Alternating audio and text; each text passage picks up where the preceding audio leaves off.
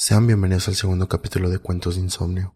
El día de hoy les tenemos la historia de Ginas FFS, que nos quiso compartir su historia a través de Reddit.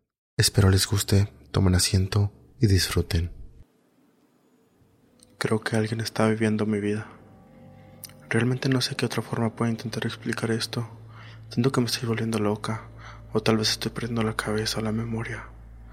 No, la demencia no es cosa de mi familia. ¿Por qué? ¿Qué otra explicación hay? Yo he tenido múltiples casos con la gente que me dice que he hablado conmigo cuando no recuerdo que eso haya sucedido. Al principio, mi marido y yo pensábamos que solo se me olvidaban las pequeñas cosas. Esto empezó con una de las señoras del barrio, ya que me preguntó por qué no había traído los vasos y servilletas para la reunión mensual que tienen nuestros vecinos. Le dije que no sabía que debía llevar vasos, solo que a mi marido le habían tocado llevar los refrescos y así lo hicimos. Ella dijo que nos había visto en la tienda de comestibles y me lo mencionó, pero sinceramente no recordaba en absoluto esa conversación. Mi marido y yo nos disculpamos tímidamente y pensamos que simplemente no había escuchado lo suficiente. No es para tanto, la gente olvida cosas. Soy una profesora en el único centro de enseñanza media de nuestra ciudad. Uno de mis alumnos me preguntó por qué no había pizzas cuando la clase llegó a la cuarta hora. Pensé que estaba haciendo tonterías, así que le dije, porque el almuerzo no es sino hasta la sexta hora. Pero toda la clase empezaba a ponerse nerviosa cuando continué con la lección. Finalmente, pregunté por qué nadie estaba prestando atención y otro alumno mío dijo que estaba esperando la pizza. Pregunté, ¿qué pizza? Porque era la primera vez que oía hablar de ella. La clase me dijo que el lunes había prometido una fiesta de pizza para el viernes y todos entregaran sus cuadernos, cosa que hicieron. Esto realmente me confundió, porque ese lunes había faltado la cuarta y quinta hora debido a un desorden en la sala de profesores. Mi café se derramó y tuve que ir rápidamente a mi casa para limpiarme y cambiarme, cosa que mi director permitió. Mi jefe dijo que me enviaría un sustituto para que me cubriera por el momento. Nunca estuve en clase el cuarto periodo, así que cómo recordaron todos mis alumnos que había hecho tal promesa. Les dije a los chicos que el sustituto podría haberlo dicho y no yo, y que él no era consciente. Esto les molestó mucho a todos, pero ¿qué otra cosa podía hacer? Nunca lo dije, pero todos mis alumnos juraron que yo estaba ahí en clase ese día y que, de hecho, lo había prometido. Siguieron ocurriendo más situaciones como esta, pero no me lo tomé demasiado en serio hasta que empezó a volverse más extraño y más personal. Tampoco se detuvo en las conversaciones en las que yo no participaba. Una noche mi marido refuñaba por el agua fría de la ducha y los pelos en el desagüe, así que le pregunté por qué se ducha con agua fría. Esto pareció molestarle mucho. Como si fuera una elección. Te has pasado como una hora en la ducha y no te has sacado los pelos del desagüe al salir, me dijo bruscamente. ¿De qué estás hablando? Todavía no me he duchado, dije, porque realmente no lo había hecho. Iba a ducharme por la mañana. Bueno, los pelos en el desagüe eran tuyos y oí el agua correr durante una hora cuando pasé por el baño. Sé que no fue Charlie. Claro que no era Charlie. Estaba abajo toda la tarde con él. Charlie es nuestro único hijo. No dijo nada más, pero me di cuenta que no estaba satisfecho con mi respuesta. En retrospectiva, esto debió haber sido una bandera roja mucho más grande para mí sobre toda esta situación, pero lo atribuí a que mi marido estaba un poco distraído. En otra ocasión, me desperté el sábado y fui a la cocina para prepararme el café de la mañana. Pero ya había una cafetera hecha. Mi marido no toma café y obviamente mi hijo de cinco años no lo hizo. Quizá lo había hecho anoche y se olvidó tirar de las sobras, ¿no? El café aún estaba caliente. Me sentí muy preocupada, pero aplacé las alarmas que se disparan en mi cabeza y preparé las tostadas. Ahora bien, hago las tostadas de una manera muy específica, en la que hago tres trozos de mantequilla y una mancha de mantequilla de cacahuate otra de mermelada de fresa y otra con Nutella. Todo ello a un lado del plato para poder mojar las tostadas. Lo sé, no es práctico, pero a mí me gusta así, y a mi marido siempre le ha parecido un poco extraño. Siempre que le he pedido que me haga las tostadas, pone los condimentos sobre el pan, lo cual no me molesta. Pues bien, subí mis tostadas a mi habitación para poder ver las noticias de la mañana en mi dormitorio, y ya vi un plato de tostadas a medio comer en mi mesita de noche. Me sentí mal al verlo, Sabía ciencia cierta que mi marido no los había hecho, ni tampoco el café, porque seguía durmiendo. Tenía que estar perdiendo la memoria y eso me aterraba. Empecé a anotar todas mis actividades diarias para poder llevar un mejor control de lo que ocurría. Y aparte de algunas personas de mi vida que decían tener conversaciones conmigo que yo no era capaz de recordar, las cosas parecían mejorar un poco. hasta hace dos semanas. Mi marido llegó a casa del trabajo y yo estaba en el sofá viendo la televisión. ¿Regresaste ya? ¿Regresé de qué? pregunté. Cuando llegué a casa, di de comer a Charlie y jugué con él un rato, hasta que se quedó dormido. Salí de su habitación, fui al baño y me dirigí al salón para ver la televisión. El parque. Anoche me dijiste que ibas a llevar a Charlie. Suspiré frustrada por el hecho de que mi memoria seguía fallando. Debí de haber prometido llevar a Charlie y lo había olvidado. No, no fuimos al parque, ahora está durmiendo. Mi marido fue a ver cómo estaba Charlie, pero enseguida volvió. ¿Dónde está durmiendo? ¿En su habitación? No, no, Charlie no está ahí. Se me heló la sangre. No le había oído levantarse y sabía a ciencia cierta que lo había puesto a dormir allí hace una hora.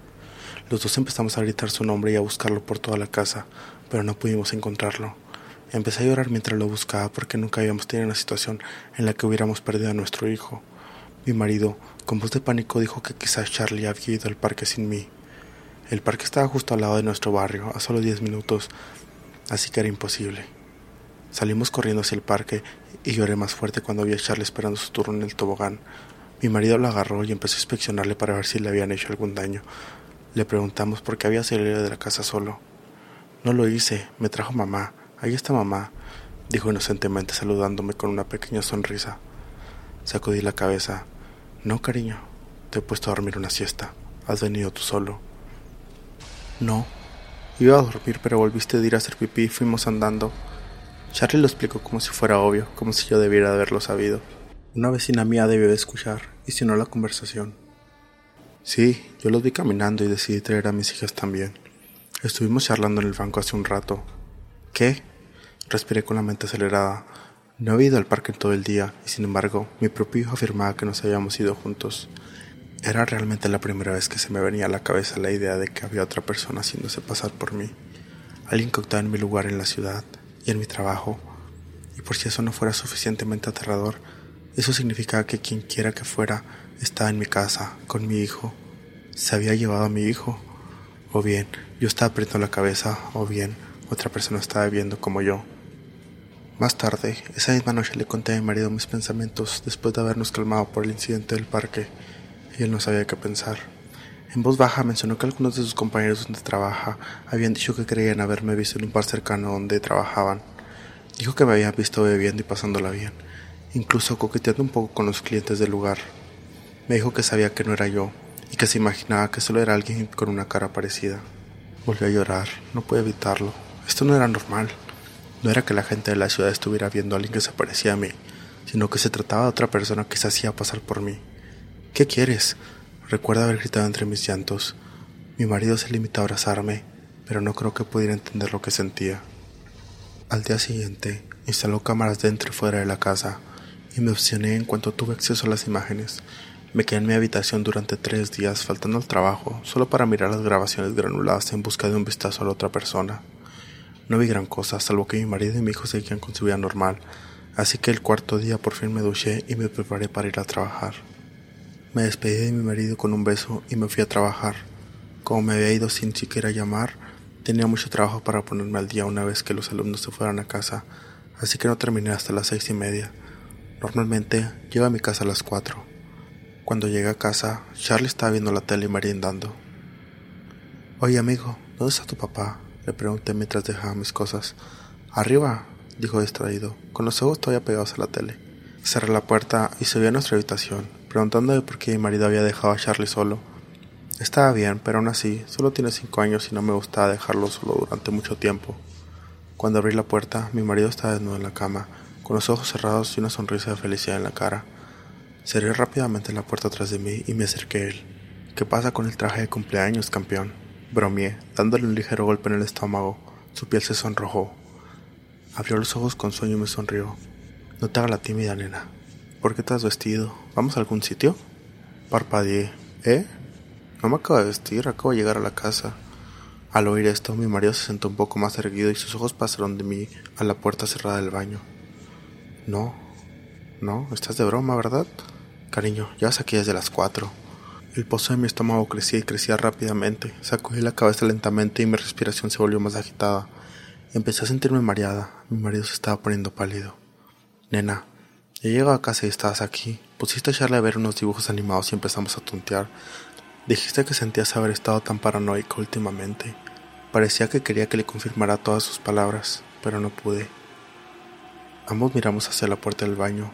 Después del sexo, siempre iba a refrescarme primero en nuestro baño. Ella estaba allí. Volví a tropezar, mi mano se extendió hacia mi marido y él la sostuvo. La sensación de opresión de mi pecho empezó a arder. Todo mi cuerpo se sentía sobreestimulado y no podía respirar. ¿Cómo? ¿Cuánto tiempo hace que entró ahí? Susurré. Quince minutos, me dijo. Finalmente, con pies temblorosos, mi marido se puso de pie y me insistió que le entregara el bate que había debajo de nuestra cama. Se acercó a la puerta, con su respiración temblorosa como único sonido en la habitación. Apenas podía oírlo por encima de los latidos de mi propio corazón, que letían con fuerza en mis oídos. Abrió la puerta y grité. Estaba vacía. Jadeé con fuerza, sintiendo la sangre como un ácido dentro de mí. Todo me dolía cuando mirábamos dentro. Había un poco de agua en la encimera, como si se hubiera lavado la cara. La toalla de mano estaba húmeda y mi frasco de loción estaba abierto. Sentí aire frío en la espalda y me giré para ver la ventana del baño abierta. Era pequeña. Normalmente solo sabría cuando uno de nosotros necesitaba dejar salir algo de aire cuando íbamos al número dos. Habría tenido que salir a duras penas, y si era mi doble exacto, habría sido un apretón. Efectivamente, cuando mi marido se acercó para cerrar la ventana y echar un ojo, dijo que el revestimiento se sentía suelto, como si ella lo hubiera roto en su vida.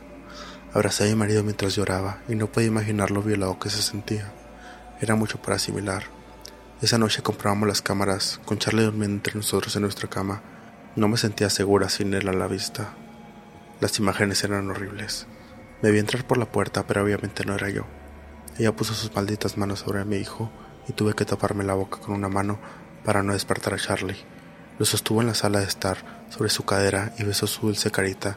Incluso escribiendo esto ahora, me tiemblan las manos al pensar en este impostor en mi casa, con mi bebé. Avanzamos rápidamente por la imagen de ella en la cama con mi marido. Él lloró un poco más viéndolo, y yo me sentí mal.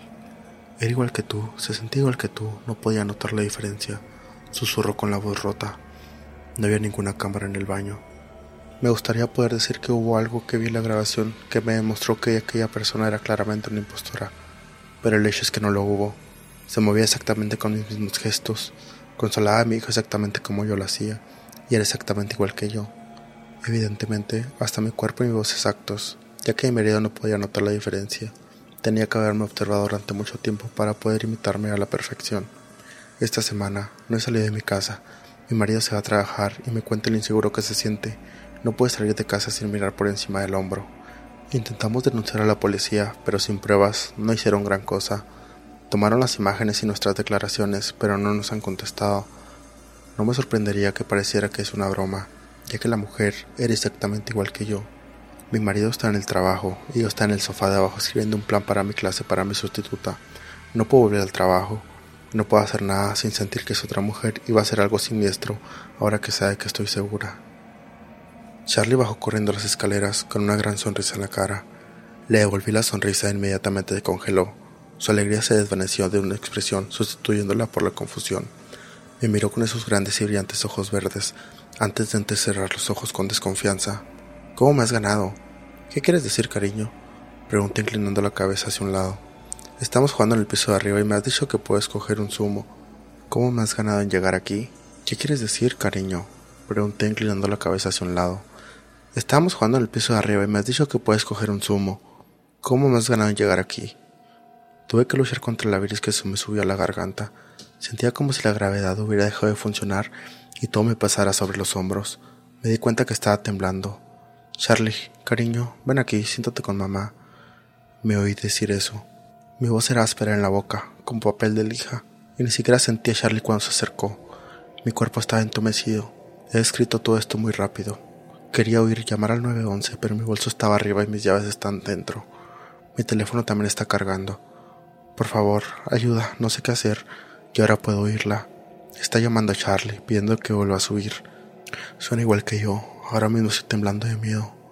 Por favor, ayuda.